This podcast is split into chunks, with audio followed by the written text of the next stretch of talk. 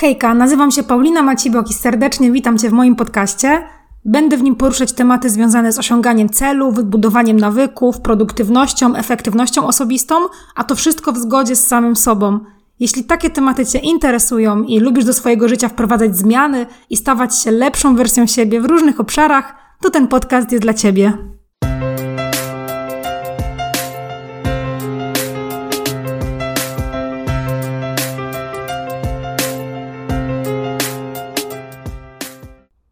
Witajcie. Witajcie w 43 odcinku podcastu. Ostatnio w ogóle w, w poprzednim odcinku się pomyliłam. Powiedziałam, że 41, ale to był 42, więc ten jest 43. no i zaczynamy powolutku. Najpierw zaczniemy sobie od książki. Dzisiaj chcę polecić książkę, którą jakiś czas temu miałam okazję przesłuchać w czasie biegania i w czasie spacerów, bo to jest mój taki najczęstszy scenariusz słuchania książek, słuchania audiobooków. I ta książka to Zacznij myśleć jak mnich Jaya Shetty. Jay Shetty. I ta książka jest bardzo, bardzo ciekawa, bo ona jest trochę książką autobiograficzną, a trochę jest takim poradnikiem, bo Jay Shetty e, w oparciu o swoją historię, swoją drogę, od tego, kiedy wahał się, czy studiować prawo, medycynę, czy, czy psychologię, czy takie szanowane kierunki, i nie do końca mu to pasowało, czuł, że czegoś mu brakuje, coś jest nie tak i finalnie w ogóle postanowił e, dołączyć do hinduskiego klasztoru i zostać mnichem. I on w tej książce pokazuje właśnie swoją drogę, swoje doświadczenia wyniesione z tego klasztoru, kiedy tak naprawdę udał się tam po to, żeby tak naprawdę zgłębiać sens życia, a jego centrum życia, centrum ty, tego pobytu, tam stała się medytacja. I ta książka z jednej strony jest takim, taką super inspiracją do tego, żeby medytować, z drugiej strony jest świetną autobiografią, z jeszcze w ogóle trzeciej strony to jest świetnym poradnikiem dotyczącym, powiedziałabym, bardzo szeroko rozwoju osobistego, bo ta książka skupia się na tym, żeby szukać tego, co jest w życiu ważne, żeby mm, eksplorować życie tak, żeby robić rzeczy, podejmować też aktywności, które przynoszą spokój, które dają nam sens, poczucie spełnienia i takie, które nas po prostu uszczęśliwiają. I Jay pisze bardzo dużo o tym i jak uwalniać się od negatywnych emocji, od toksycznych relacji, od niezdrowych nawyków, od, od ego, które bardzo często nas blokuje do tego, żeby być szczęśliwymi albo spokojnymi. I on też namawia do, do szukania właśnie takiej harmonii, balansu, spokoju, do zdrowszego życia, na przykład poprzez właśnie zaimplementowanie dobrych nawyków, czy jakieś poranne rutyny, czyli też moje, moje ulubione poranne rutyny, czy właśnie na przykład medytację. I ten Jay Shetty, on jest chyba teraz w ogóle jakimś celebrytą, jakimś podcasterem, youtuberem, influencerem, Natomiast on idealnie łączy właśnie takie życie duchowe, które za, zakładam, że właśnie zaczerpnął z tego klasztoru, z tego swojego życia mnicha, a z drugiej strony takie życie praktyczne, takie życie nasze, ludzi, którzy nie są ascetami, którzy nie są mnichami, którzy e, którzy mają swoje problemy, mają jakieś blokery i chcą po prostu na przykład być spokojniejsi, być zdrowsi, być szczęśliwsi, być bardziej spełnieni. Więc e, ta książka była mega inspirująca i żałuję trochę, że nie, że nie przeczytałam jej po polsku, bo, bo jednak jak, coś, jak słucha się czegoś i słucha się tego po angielsku, no to umówmy się, że też nie, nie, nie miałam za wiele opcji, żeby robić notatki itp.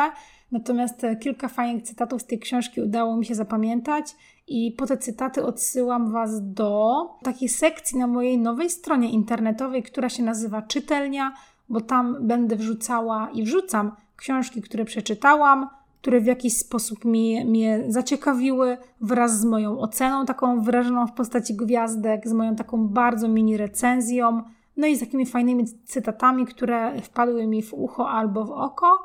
I będą też tam linki afiliacyjne, żeby móc sobie takie książki zakupić, czy to w formie e-booka, czy w formie papierowej, czy w formie jakiegoś audiobooka. Okej, okay, dobra. Dzisiejszy temat będzie będzie ciekawy. To jest temat, który przewija się w moim życiu bardzo często. I to jest temat, który kiedyś powiedziałabym, że nie jest częścią mojego życia, że, że ja tego nie robię, że ja tego nie umiem robić, że ja tego nie chcę robić. Mianowicie dzisiaj będzie o trudnej sztuce odpuszczania. Mam nadzieję, że w tle nie słychać przejeżdżających tirów pod moim oknem, bo, bo oczywiście muszą budować o 6.44, cudowna godzina. Trudna sztuka odpuszczania, więc y, jak wyglądało takie odpuszczanie i, i, takie, takie przyzwolenie sobie na odpuszczanie u mnie w, w jakimś minionym okresie kiedyś? Teraz gdzieś tam jestem stara, hehe, nie aż tak, jeszcze jestem przed trzydziestką, ale w młodym wieku szkolnym, na studiach, na początku mojej drogi zawodowej, czy też po studiach, zawsze uważałam się i w sumie dalej się uważam za osobę bardzo zdeterminowaną, bardzo wytrwałą, ambitną i taką, która no, nie odpuszcza, nie rezygnuje. I owszem, ja wciąż taka jestem. Natomiast ja to kiedyś bardzo mocno właśnie łączyłam z tym, że, że ja nigdy nie odpuszczam, że po prostu zawsze muszę coś doprowadzić do końca, ja nigdy nie odpuszczam. I prawdą jest to, że to jest trochę sprzężone z moimi talentami galupowymi, bo w pierwszej piątce, tam w pierwszej dziesiątce nawet mam aktywatora, mam maksymalistę. Natomiast odpuszczanie postrzegane w kontekście takiej słabości, ale takiej słabości negatywnej i takiej, którą trzeba ucinać, to jest mega szkodliwa koncepcja, bo przez to, że ja w przeszłości nie umiałam odpuszczać, tak totalnie nie umiałam odpuszczać, to bardzo często było tak, że ja po prostu trzymałam się rzeczy, trzymałam się jakichś aktywności, jakichś projektów, jakichś zadań, nawet jakichś ludzi, które niekoniecznie były dla mnie dobre i niekoniecznie w ogóle były tym, co ja chciałam robić.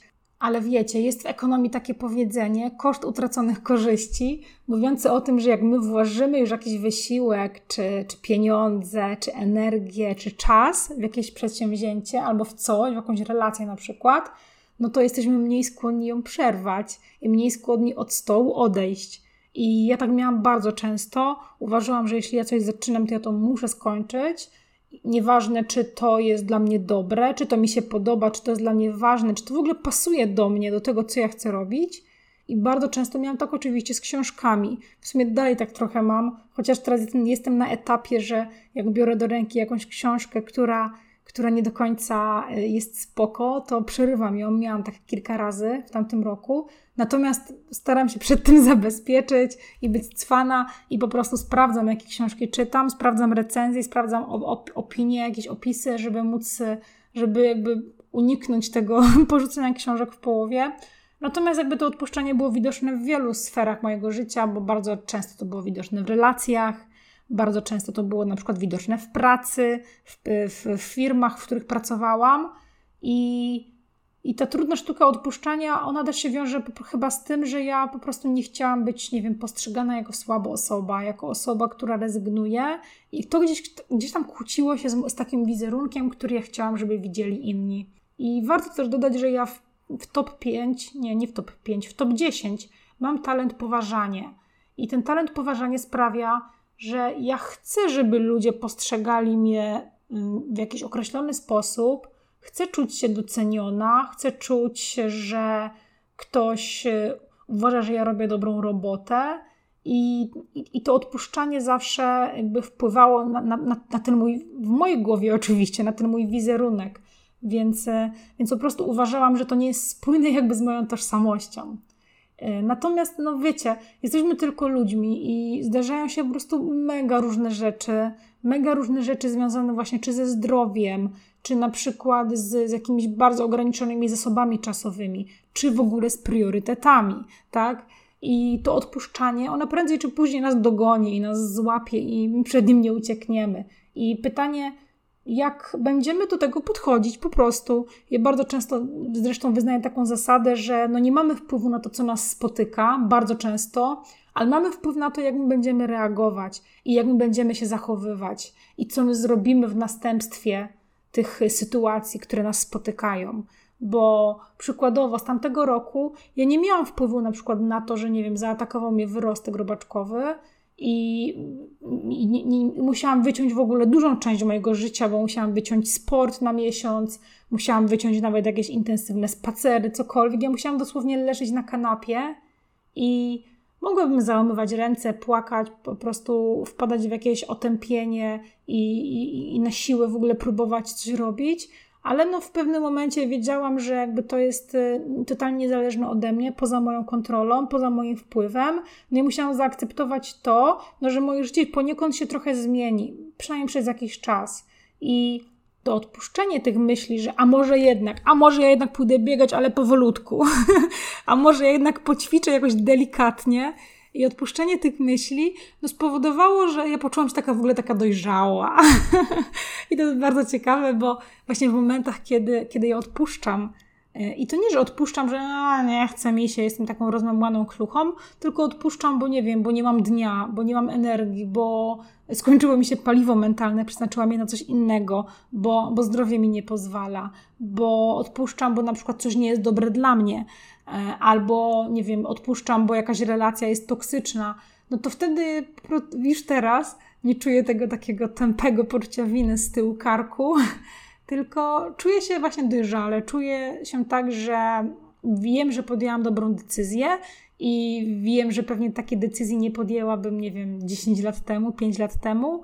No i jestem wtedy z siebie mega dumna, bo nawet jeśli gdzieś tam z tyłu głowy dzwoni takie, takie poczucie, że kurczę, odpuściłaś, zrezygnowałaś, nie dałaś rady, no to potem myślę o tym, że kurczę, no, mam już pewien wiek, coś tam w życiu przeżyłam, nauczyłam się na różnych e, ciekawych i mniej ciekawych sytuacjach i i, i, i mam, mam, prawo do tego, żeby nie zawsze być, nie wiem, perfekcyjną, żeby nie zawsze być idealną, żeby nie zawsze robić wszystko na 100%, bo, bo takie podejście do, do rzeczy 100% albo nic jest bardzo popularne, niestety, jakby w społeczeństwie, ale też jest bardzo szkodliwe. Ja takie podejście również mam i, i uważam, że jeszcze nie do końca je pokonałam w niektórych sferach życia Natomiast uważam, że jest bardzo szkodliwe i musimy dawać sobie przyzwolenie na to i takie, i, i, tak, takie, i takie zrozumienie wobec siebie wykazać, że nie zawsze to 100% jest ok i czasem warto odpuścić i nawet jest wskazane odpuścić. I co ciekawe, jeśli nadchodzi taki moment, że ja zaczynam się biczować za to, że, że coś odpuszczam i że w ogóle jestem słaba, Albo jeszcze lepiej, jeśli ktoś mi coś takiego insynuuje, że ja odpuszczam, że ja jestem słaba, że nie mam charakteru, a to się zdarza, to zaczynam myśleć, jakby, co ja bym porodziła w takiej sytuacji swojej najlepszej przyjaciółce. I to jest w ogóle zajebiste, zajebista technika na to, żeby zmienić perspektywę, spojrzeć na ten problem w ogóle nie jakby swoimi oczami, tylko pomyśleć, że ten problem dotyka bardzo bliską ci osobę. Osobę, którą kochasz, którą lubisz, na której ci zależy, której szczęścia chcesz i której chcesz po prostu doradzić, której chcą, którą chcesz wesprzeć w tej decyzji. I co byś takiej osobie doradziła? I zazwyczaj ta odpowiedź właśnie jest taka, że doradziłabym jej, że słuchaj, to jest zupełnie w porządku. Nie każdy ma po prostu zawsze, w sumie to nikt nie ma zawsze stuprocentowej energii, stuprocentowych zasobów. To jest w porządku mieć gorszy dzień. To jest w porządku mm, mieć jakieś mniejsze, mniejsze cele. To jest w porządku nie czuć się na siłach, żeby na przykład coś zrobić. I, no, no i pytanie, dlaczego my w takim razie nie doradzamy tak samo so, samym sobie. I jakby to siebie powinniśmy również, to byłoby super, kochać i dbać o siebie, bo to jakby ze sobą będziemy do końca, do końca życia. I dlaczego nie potrafimy takiego podejścia, jakie stosujemy na przykład wobec przyjaciół czy osób nam bliskich, również zastosować w swoim przypadku. I no nie mówię tego z pozycji ekspertki, bo ja totalnie nie jestem ekspertką i ja totalnie nie jestem jeszcze bardzo daleko w, w tej drodze i nie jestem biegła w tej trudnej sztuce odpuszczania, ale zaczęłam zauważać, że, że coraz częściej to robię i coraz częściej daję sobie przyzwolenie na to, że, żeby odpocząć, żeby nie zapierdalać, żeby odpuścić pewne rzeczy, nawet kosztem, nie wiem, stracenia jakichś korzyści w przyszłości i zwłaszcza teraz, w sytuacji, kiedy, no, szczerze mówiąc, ja pracuję od rana do wieczora i nie mówię tego, żeby, e, żeby zebrać jakiś splendor i się pochwalić. Chwalisz się czy żalisz? Kiedyś się tak mówiło. E, nie mówię tego ani żeby się chwalić, ani żeby się żalić. To jest moja świadoma decyzja związana z tym, że mam pracę na etacie, i mam też projekty, które chcę robić e, obok tego i, i mam też sport, który też chcę codziennie praktykować. No i to jest moja świadoma decyzja. Natomiast i oczywiście nie narzekam na to i ta, ta, takie życie w tym momencie wybrałam, takie mam priorytety. Natomiast to powoduje, że ja częściej niż rzadziej czuję się zmęczona, po prostu, tak po ludzku. Czuję się wypompowana z energii, czuję, że nie mam już paliwa, że dalej nie zajadę, że muszę coś przesunąć, coś odpuścić, z czegoś zrezygnować, żeby y, odbudować trochę tą energię i żeby odpocząć, bo Odpoczynek jest mega ważny i odpoczynek związany właśnie z odpuszczaniem pewnych rzeczy no powoduje, że potem my się nie, nie wykoleimy za ileś kilometrów i, i, i po prostu nie będzie jakiegoś spektakularnego upadku, e, spektakular, spektakularnego zatarcia silnika. Bo jeśli my będziemy bardzo długo jechać na oparach, no to ten silnik się zatrze, w sensie my, nasz organizm, psychicznie czy w ogóle fizycznie. To jest też ciekawe, bo czy to jakieś, e, czy to jakieś kontuzje, czy to właśnie niedomaganie zdrowotne, czy to e, utracenie jakiegoś dobrostanu psychicznego, to są mega niebezpieczne rzeczy, które mogą właśnie e, zadziać się w następstwie tego, że my nie umiemy odpuszczać i nie umiemy na przykład odpoczywać. I kurczę, ten odcinek miał powstać w ogóle dawno temu. Ten odcinek miał powstać dawno temu, bo o tej trudnej sztuce odpuszczania myślę już od jakiegoś czasu. I jeszcze czasem łapię się na tym, że gdzieś tam z tyłu głowy myślę, że kurczę, Paulina, jesteś słaba w ogóle. Dlaczego, dlaczego tak robisz? Zmuś się, zmuś się do zrobienia czegoś, zmuś się do skończenia czytania tej książki, skoro ją zaczęłaś. Nie wiem, zmuś się do uśmiechania się i pozostania w jakiejś relacji z kimś, kto na to nie zasługuje. I, i jakby wciąż nie mam takiej stuprocentowej pewności jakby w tym obszarze odpuszczania.